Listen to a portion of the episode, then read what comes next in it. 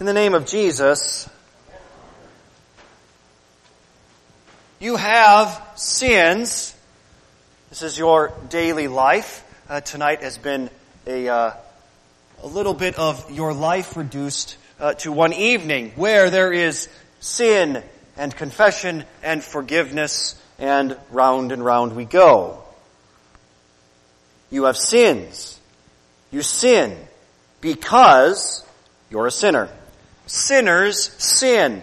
It is not the other way round. That's worldly thinking to say it is sinning that makes you a sinner. Sinning does not make you a sinner. You're a sinner. And so then you sin. A bad tree produces bad fruit, says Jesus. You have sins. You know that. But do you really? Sure, there are the sins we know, but then there's the whole host of sins you don't know. We live many days of our lives in the delusion that we haven't sinned that much, if at all.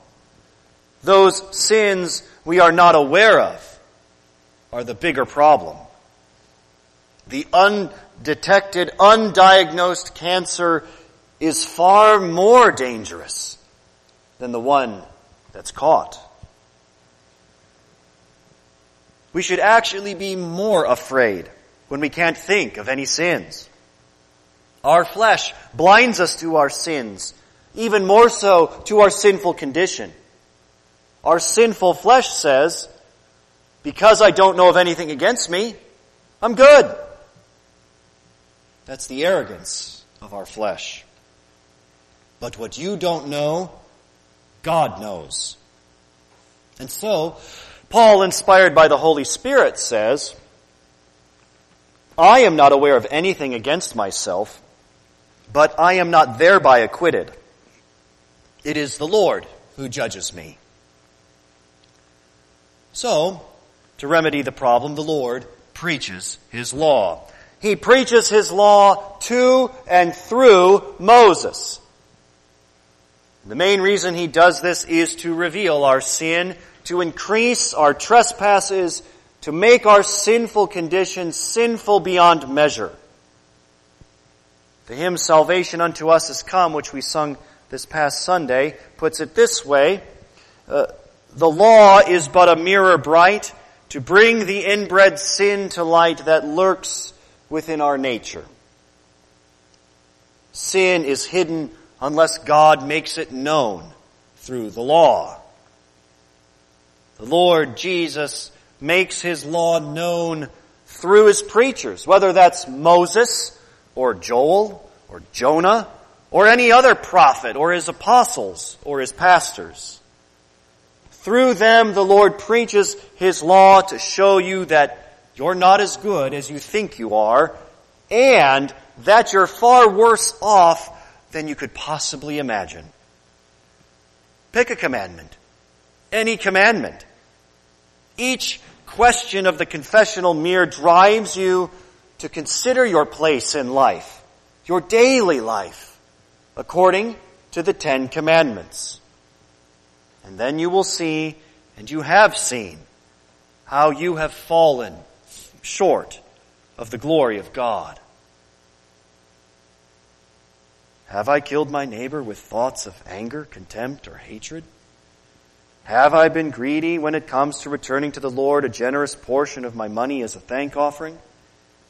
Have I found ways of explaining in the best possible way those works or actions of others that hurt me? Have I longed for the wealth, honor, happy life, or what seemed to be the ease of others? Each commandment, question, a call to confess. But why? Why do we confess our sins? Hmm. Well, God demands repentance. Return, he says in Joel. But as sinners, according to our flesh, you have uncircumcised ears, stony hearts, unfeeling souls, undiscerning minds, and weak flesh. No ability in ourselves to return. So, the Lord sends preachers to cause His people to return. People never have much use for preachers. It was true in Bible times and true today. Today we've all been affected by the prevailing cultural delusion of that you're master of your own destiny. So you don't really need a preacher, non-essential worker. Even most preachers don't have or seek preachers of their own. Most Christians think you, your Bible, and Jesus is the recipe for salvation. But since none of us None of us really read our Bibles like we should. It's more you and your idea of Jesus. But the Jesus of the Bible doesn't actually work that way at all. He sends preachers. He sent the prophets, the apostles, and continues to send out his chosen men today. He sent his prophet Joel, he sent Nathan to David, and Jonah to Nineveh. Again, the Lord sends His preachers to cause His people to return. The word they preach does what it says. God's word always creates. It creates the reality it says. Let there be light. There's light. When the Lord says return, His people return. When they don't, that's why Jesus in the Gospels marvels at their unbelief. But let's consider a couple examples. Psalm 51, which we used earlier in the service, should remind us of how this works. Because Psalm 51 is a psalm of David when Nathan the prophet went to him after David committed adultery with Bathsheba. That's what David writes himself for that psalm. When Nathan came, David was, was told you are the man who deserves to die. Confronted with such a word, David confesses, I have sinned against the Lord.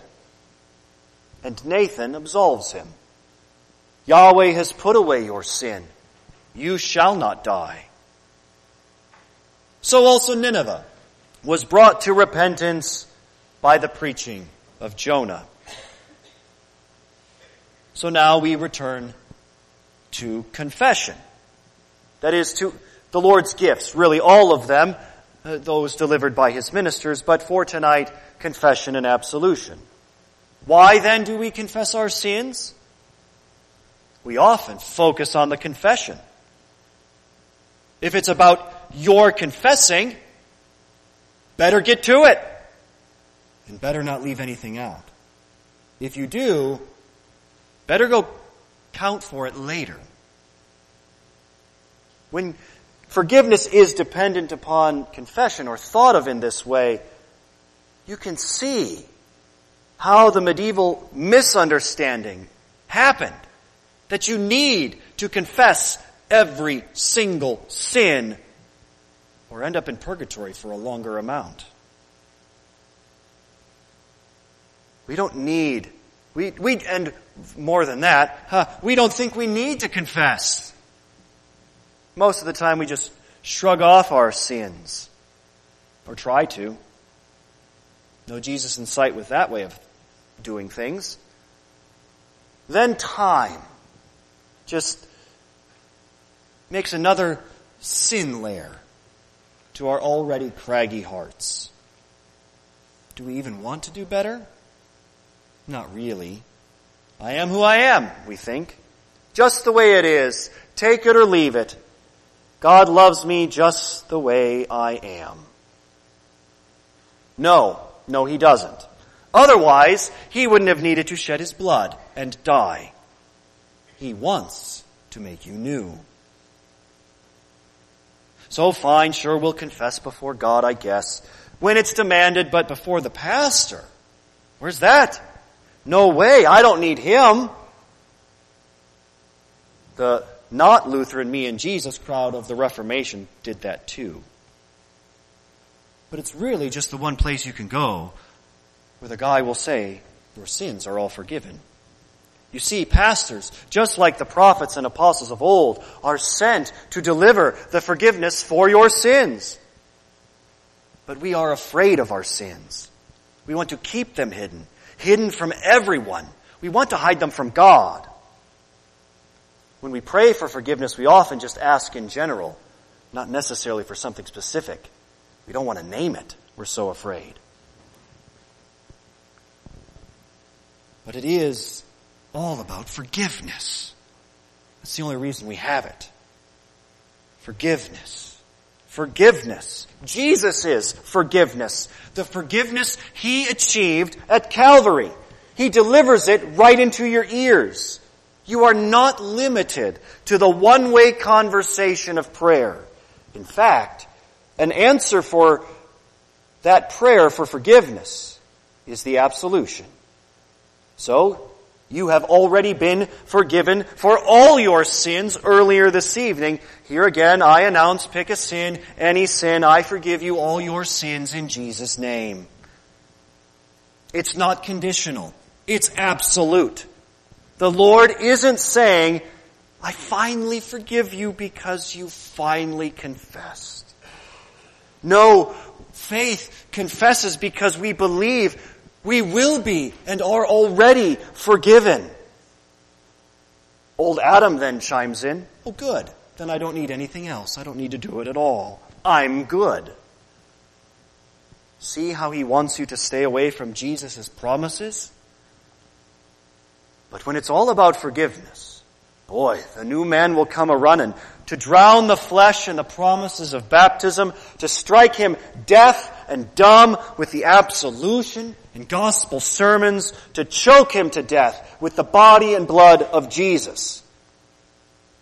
When it's about forgiveness, confession is more like telling the doctor symptoms to get the right medicine. The pastor's final medicine is always Jesus' forgiveness. You aren't forgiven because you confess or because you know your sins or because you feel them in your heart because you're really, really sorry. No, you are forgiven for Jesus' sake alone. It's all His death for you. His paying for your sins, winning forgiveness for you. And that's the thing revealed in Joel. Return to the Lord, for he is gracious and merciful, slow to anger and abounding in steadfast love, and he relents over disaster. Who knows whether he will not turn and relent and leave a blessing behind him, a grain offering and a drink offering for the Lord your God?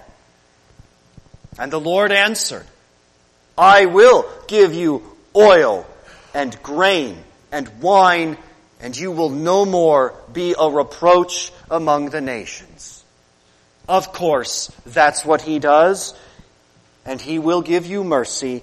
He will leave a blessing and grain offering and drink offering for you. He will drop it right into your lap, or rather, right into your ears. I forgive you all your sins in Jesus' name.